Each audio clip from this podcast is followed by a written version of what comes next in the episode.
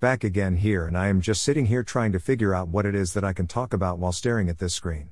Sometimes as a writer you just get into one of these moments where a severe case of writer's block come into your mind because there's so much information out there and one that gets retained that you just don't know what to do with it. That is what I am feeling right now since from the last entry I did in which I wrote about missing computer chips and why they are important for Canada to make and sell to other foreign markets. It took a lot for me to write about this topic. Writing is hard, I admit, but what's even more difficult is business writing or writing about business since a person has to practically know not only about the writing process but business itself as a whole because it is just a complex topic that need to be written in a certain way.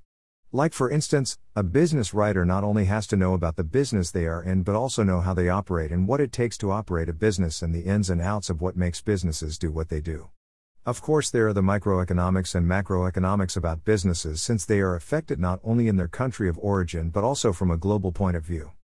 But also, businesses have to find ways in staying open during this pandemic and while inflation is still kicking around.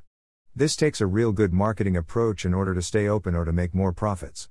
But getting back to the writing process in business, it is pretty hard to write about business in the broad sense if a person doesn't really have the background in business nor they even have the training in it. So, writing isn't really something that anyone can do, even though they may have to do it at some point in their jobs due to the some assignment which will require some writing.